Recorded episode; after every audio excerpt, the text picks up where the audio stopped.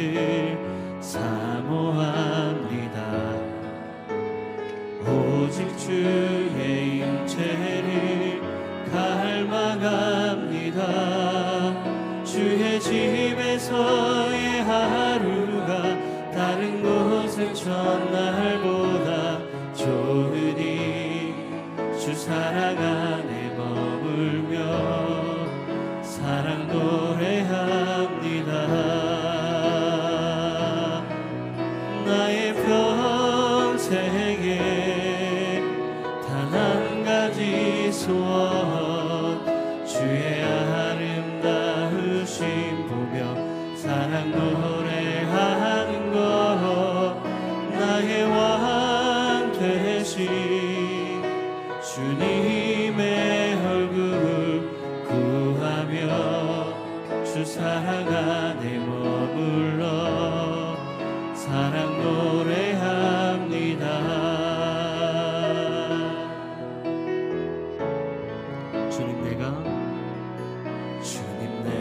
주의 장막을 사모합니다. 오직 주의 임재를 갈망합니다. 주의 집에서의 하루가 다른 곳의 첫날보다 좋으니 주 사랑 안에 머물며 사랑 노래합니다. 나의 평생에 나의 평생에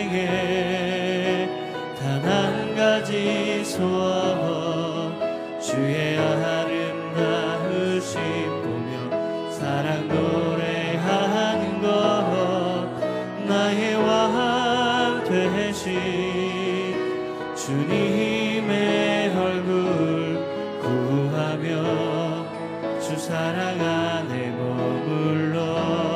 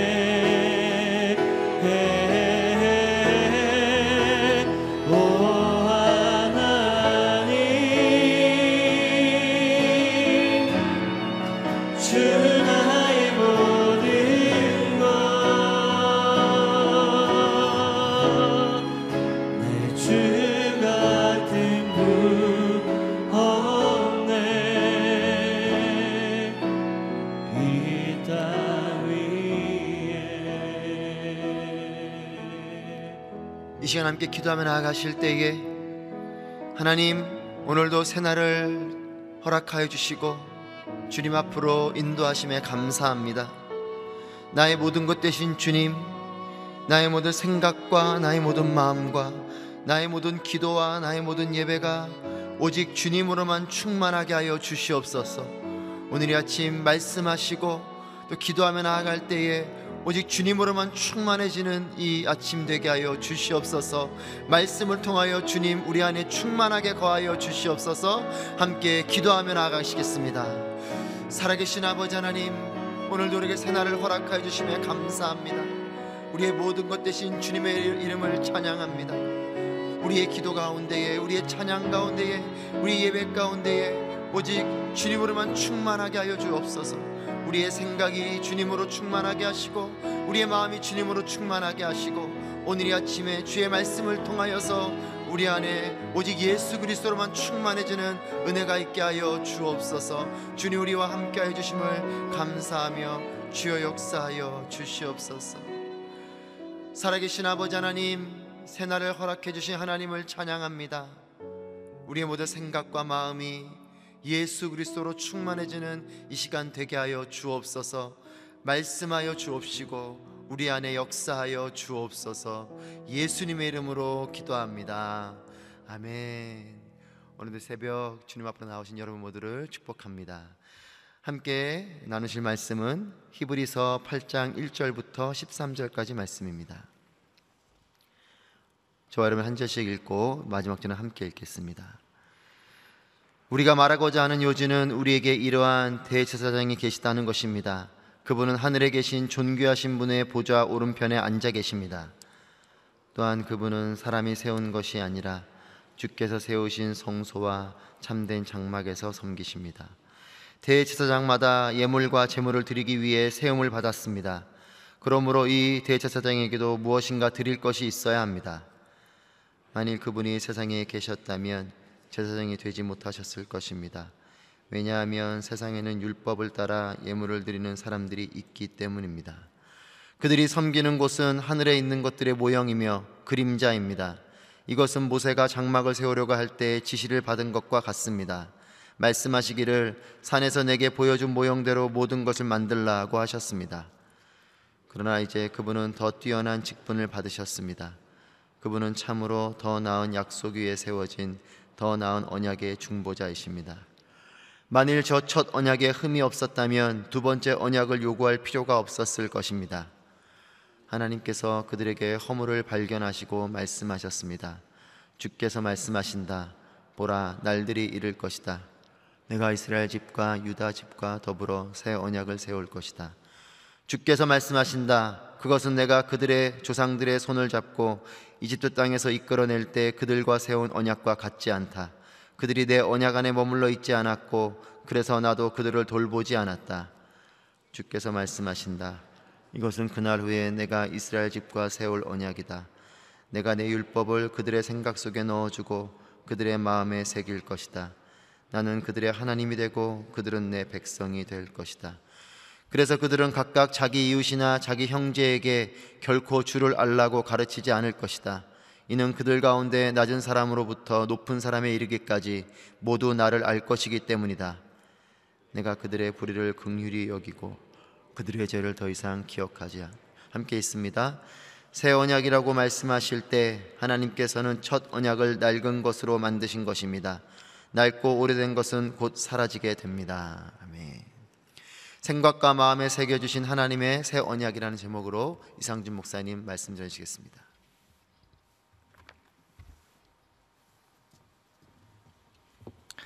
할렐루야. 오늘 하루도 말씀으로 성령으로 충만한 하루가 되기를 축복합니다. 아, 계속해서 영원한 대제사장 되신 예수 그리스도에 대해서 나누고 있습니다. 오늘은 그 예수 그리스도께서 새 언약의 더 좋은 언약의 중보자가 되신다 이렇게 고백하고 있습니다. 아, 오늘 1절 말씀 아, 1절과 2절 말씀을 같이 읽어보겠습니다. 시작. 우리가 말하고자 하는 요지는 우리에게 이러한 대제사장이 계시다는 것입니다. 그분은 하늘에 계신 존귀하신 분의 보좌 오른편에 앉아 계십니다. 또한 그분은 사람이 세운 것이 아니라 주께서 세우신 성소와 참된 장막에서 섬기십니다.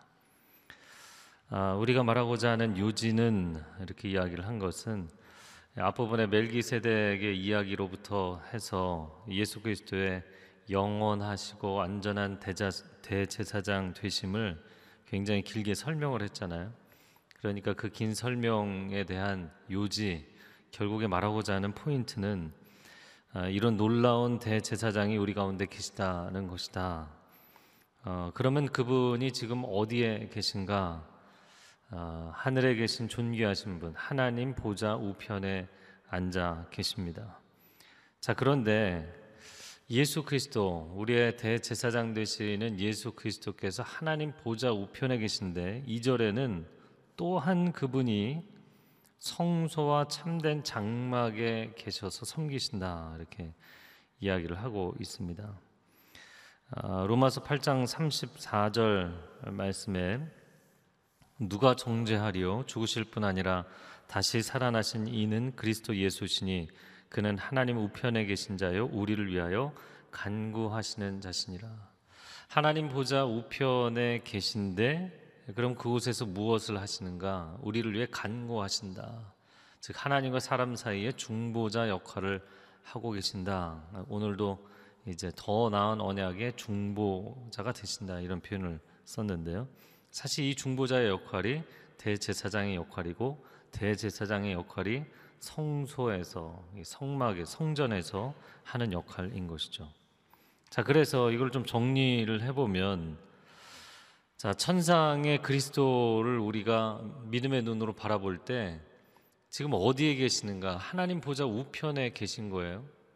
그런데 또 한편으로 얘기를 하자면 성전에 계시는 거예요. 천상에 있는 원형으로서의 성전에 또 계시는 거예요. 그럼 어디 계신가요? 보좌에 계신가요? 성전에 계신가요?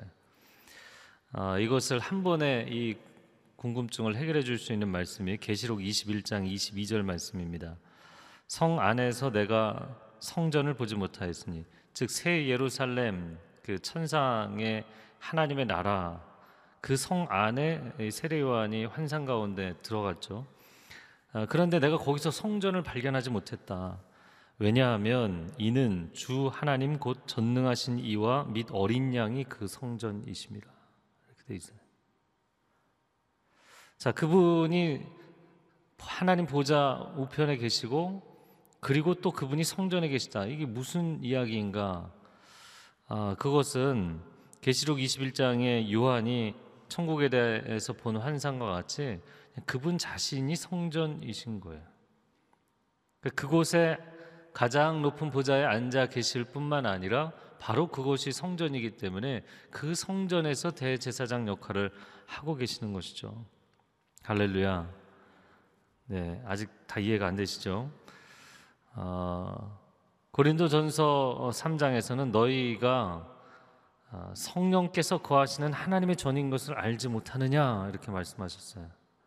자, 우리가 성전에서 하나님 앞에 예배하는 예배자일 뿐만 아니라 우리 자신이 성전이다 이렇게 얘기했어요. 왜냐하면 거룩하신 성령이 임재하시고 하나님의 임재가 우리 가운데 있기 때문이다.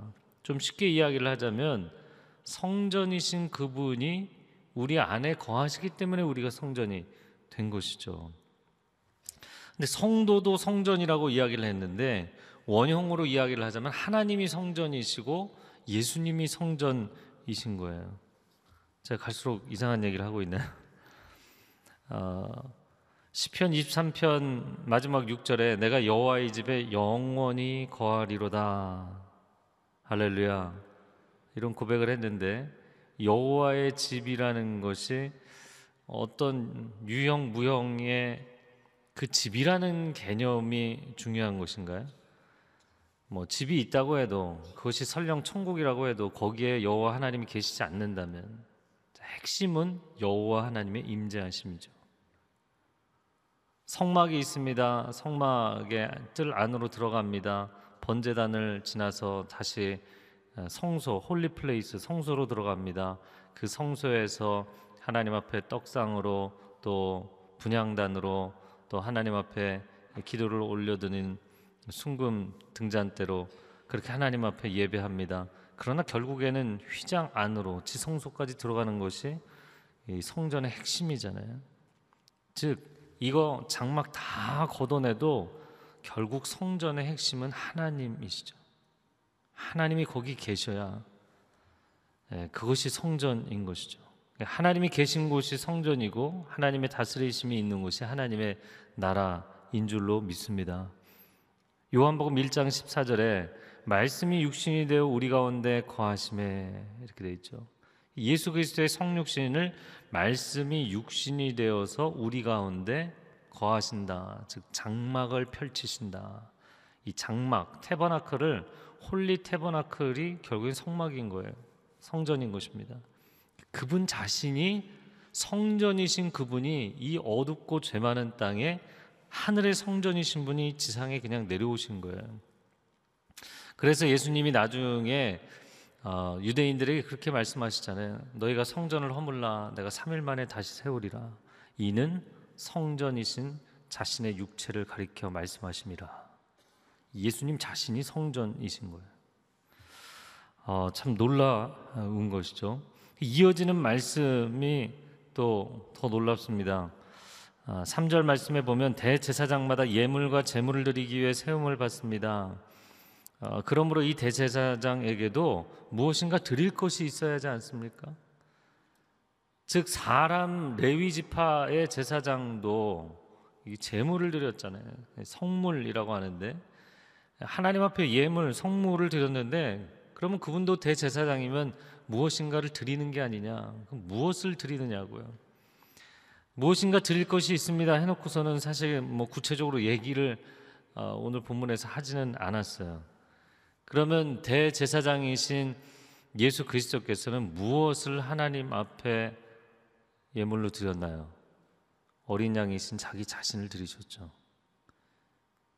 자, 결론적으로 정리를 하자면 예수 그리스도는 그분이 참 성전이시고 그 참 성전에서 성직을 대제사장이라는 성직을 행하시는 분이 바로 예수 그리스도이시고 그러면 그 성직을 행하시며 하나님 앞에 드리는 단 한 번의 제사 바로 어린 양이신 당신 자신을 드리는 것이죠.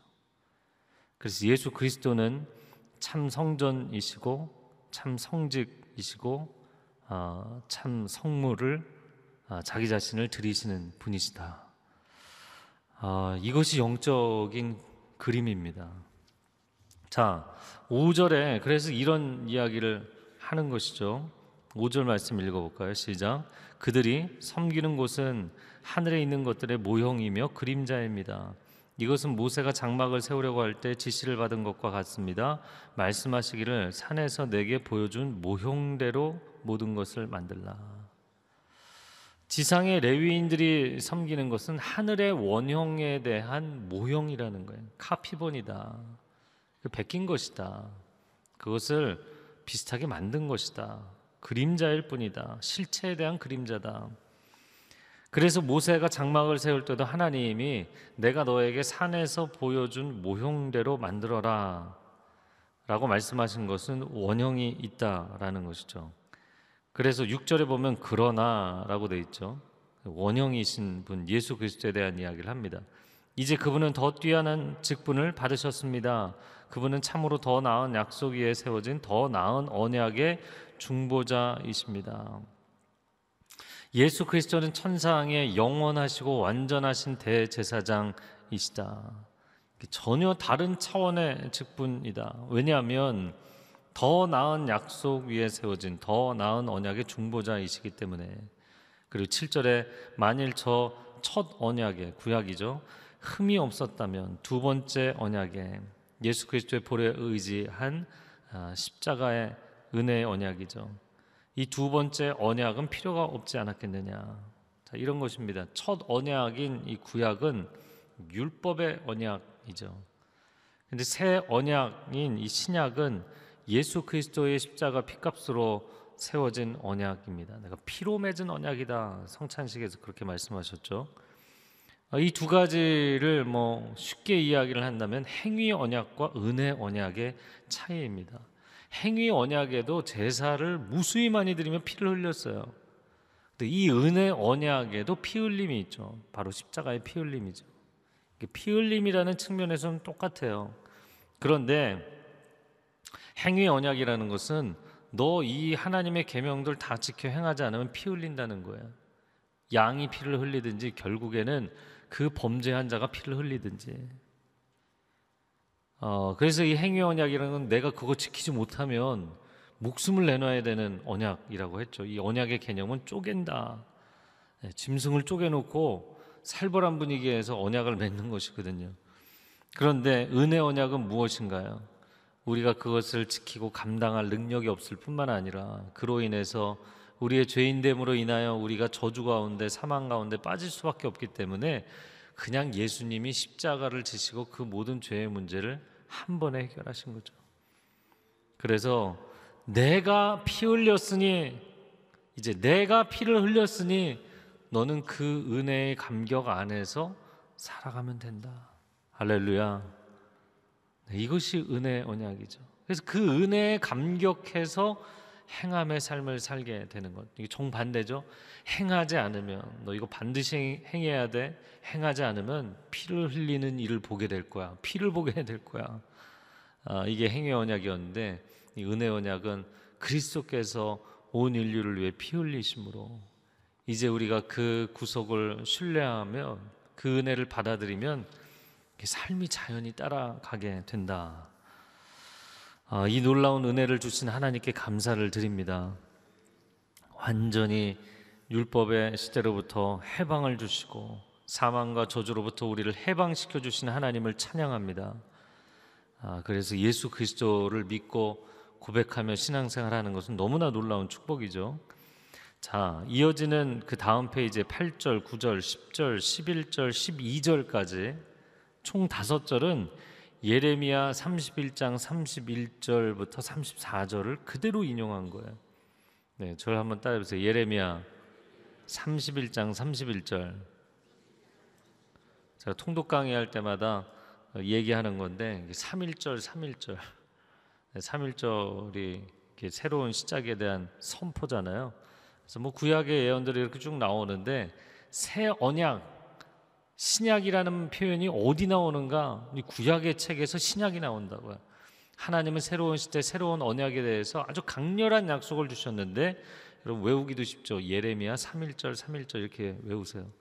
31장 31절부터 쫙 펼쳐진 말씀이에요. 자, 8절 말씀에 보면 어, 중간부터 보라 날들이 이룰 것이다 내가 이스라엘 집과 유다 집과 더불어 새 언약을 세울 것이다 말씀하셨어요. 자, 그런데 그 새 언약은 구절에 보니까 중간에 이집트 땅에서 이끌어낼 때 그들과 세운 언약과 같지 않다. 옛 언약과는 다르다. 10절 말씀에 두 번째 줄에 내가 내 율법을 그들의 생각 속에 넣어주고 그들의 마음에 새길 것이다. 나는 그들의 하나님이 되고 그들은 내 백성이 될 것이다. 아멘. 이 하나님의 간절한 마음. 아, 예레미야는 눈물의 선지자였죠. 아, 이사야는 사실 예언서는 하나님 앞에 너희들 돌아와라, 돌아와라 그 얘기하는 거거든요. 심판은 확정됐으니 이런 운명론이 아니라 돌아오라고 외치는 것이거든요. 너 그럼 혼나? 이거는 혼나지 말라는 거죠. 그렇게 돌아오라는 건데 예레미야는 이미 이게 확정이 돼 버렸어요. 돌아오지를 않으니까. 그러니까 예레미야 시대에는 눈물을 쏟을 수밖에 없었던 것이 이미 그 하나님의 진노와 재앙이 확정되어 버렸기 때문에 그러면 이제 이렇게 파정, 파장이고 끝나는 것이냐? 아니요. 하나님은 그 인류의 역사, 하나님의 백성의 역사가 바닥을 치는 그 시점에도 소망을 준비하신 줄로 믿습니다. 즉 은혜의 언약, 은혜의 복음의 시제를 예고하고 계신 거예요. 그게 이 핵심이 예레미야 31장 31절이죠. 그래서 그 하나님의 마음을 쏟아 놓으시는 거예요. 사실 첫 번째 언약을 이스라엘이 어겼기 때문에 계약은 파기된 거예요. 하나님과의 언약은 쌍방적 언약이기 때문에 저쪽에서 안 지켰기 때문에 이 언약은 파기됐고 그리고 하나님은 더 이상 이 언약을 지키실 의무가 없는 겁니다. 그러나 하나님이 언약을 맺으신 이유가 뭐냐고요? 인간에게 행위 완전함을 요구하신 것인가요? 어떻게든 그 죄인들을 부족한 인간들을 하나님과의 관계 속에 메어 두시려고 한 게 하나님의 마음이죠. 여러분 자녀들하고 가끔 약속하지 않으시나요? 네. 어, 예, 하루에 한 시간씩은 앉아서 공부하자. 어, 그렇게 공부 열심히 하면 용돈도 줄게, 맛있는 것도 사줄게. 어, 집에서 그런 거 안 하시나요? 저희 집만 하나요? 그런 거 하면 애가요, 그 한 시간을 채울 생각을 하는 게 아니라 내가 용돈 받는 거에만 신경을 쓴다고요. 그러니까 그 한 시간을 채우지 않고 아 내가 오늘 안 한 건 내일 채우겠다. 일단 용돈부터 달라 뭐 다양한 거를 하죠.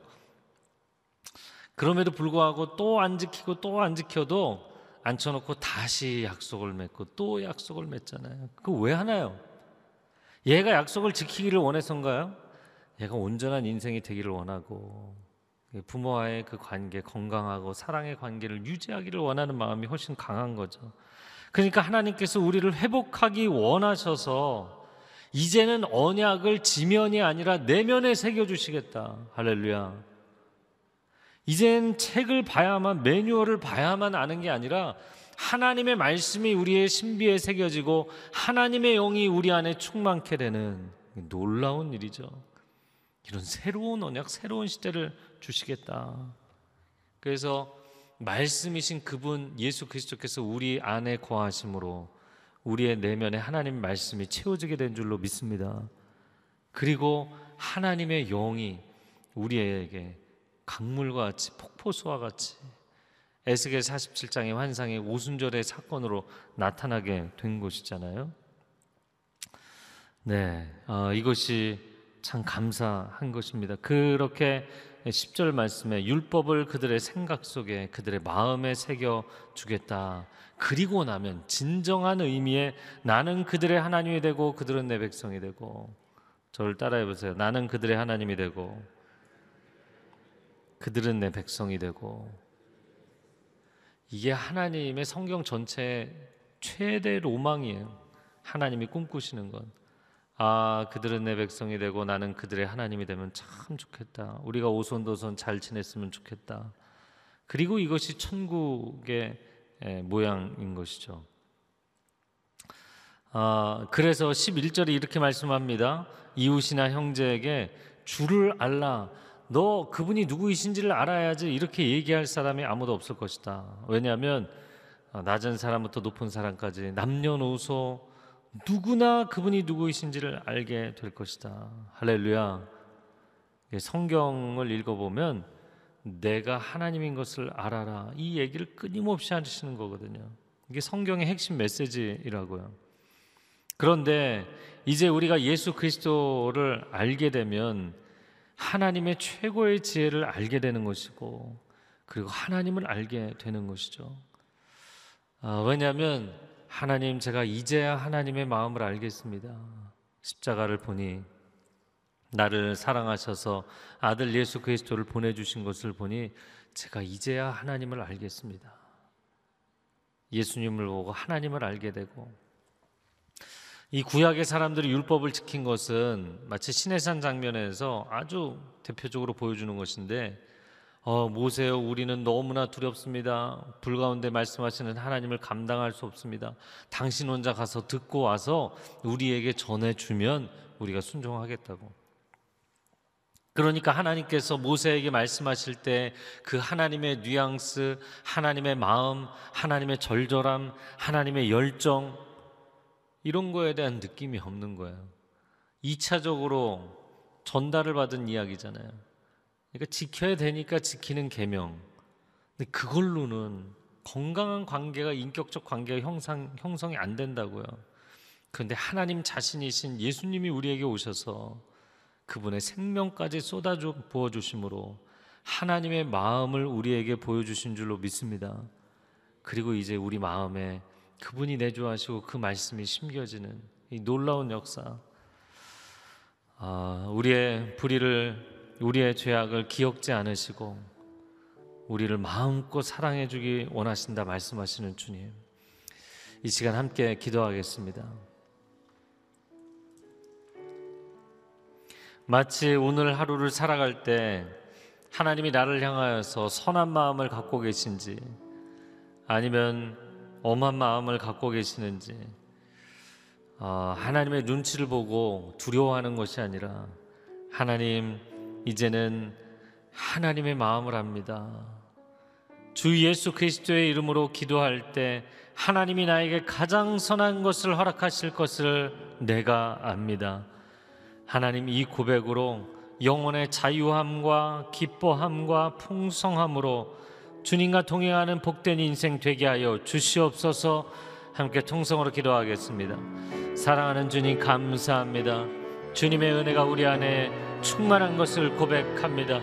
하나님 하나님께서 우리를 향하여서 계획하신 것은 구약의 율법으로 우리에게 짐을 부과하시려는 것이 아니라 하나님 연약한 우리 불완전한 우리 자주 죄악에 빠지고 실패하는 우리들을 주님의 관계 안에 메워두시고자 하였으며 이제 아들 예수 그리스도를 통하여서 우리가 우리 마음 가운데 영혼의 놀라운 자유와 해방을 얻게 하신 줄로 믿습니다. 하나님의 사람들이여 자유할지어다. 하나님의 사람들이여 해방될지어다. 모든 세상의 죄책감으로부터 세상의 어두움으로부터 사망과 저주로부터 자유케 될지어다. 오 하나님, 하나님 안에서 누리는 이 기쁨과 자유가 우리에게 큰 능력이 되게 하여 주옵소서. 큰 기쁨이 되게 하여 주옵소서. 새 언약의 중보자 되신 예수 그리스도 주의 이름을 의지하여 살아가는 것이 놀라운 권세와 능력이 되는 것을 깨달아 알게 하여 주시옵소서. 할렐루야 주님 오늘도 주 예수 그리스도의 이름으로 선포하며 나아갈 때 우리의 삶 가운데 놀라운 하나님의 은혜와 은총이 물붓듯이 부어질 줄로 믿습니다. 강수와 같이 폭포수와 같이 우리 가운데 부어주시는 그 하나님의 은혜는 예수 그리스도 하나님의 아들을 통하여서 부어지는 것인 줄로 믿습니다. 우리에게 하나님의 축복의 통로가 되어 주신 분 예수 그리스도 그 이름을 기뻐하고 그 이름을 신뢰하고 그 이름을 자랑스러워하는 하루가 되게 하여 주시옵소서. 이제는 우리 주 예수 그리스도의 은혜와 하나님 아버지의 극진하신 사랑과 성령 하나님의 교통하심이 오늘 그 이름 예수 다시 한번 그 이름을 믿음으로 고백하고 감격으로 고백하며 나아가는 귀한 하나님의 백성들 위해 소중한 가정과 자녀들과 일터 위에 한국교회 위에 저 북녘 땅 위에 그리고 이 생명의 복음 증거하는 선교사님들 위해 이제로부터 영원토록 함께하여 주시기를 간절히 축원하옵나이다. 아멘.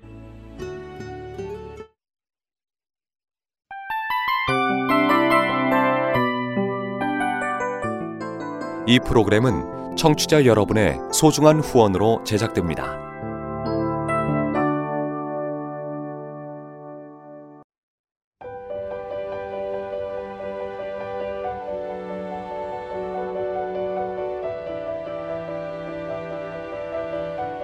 세상에는 수많은 교회들이 있지만 더 깊이 있는 말씀 강해를 찾기 위해 크기로만 교회를 선정하지 않습니다.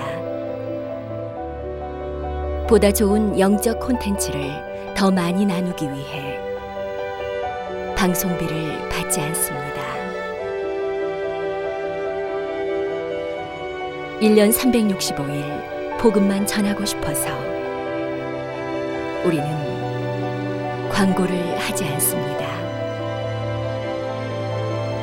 온누리의 복음을 땅끝까지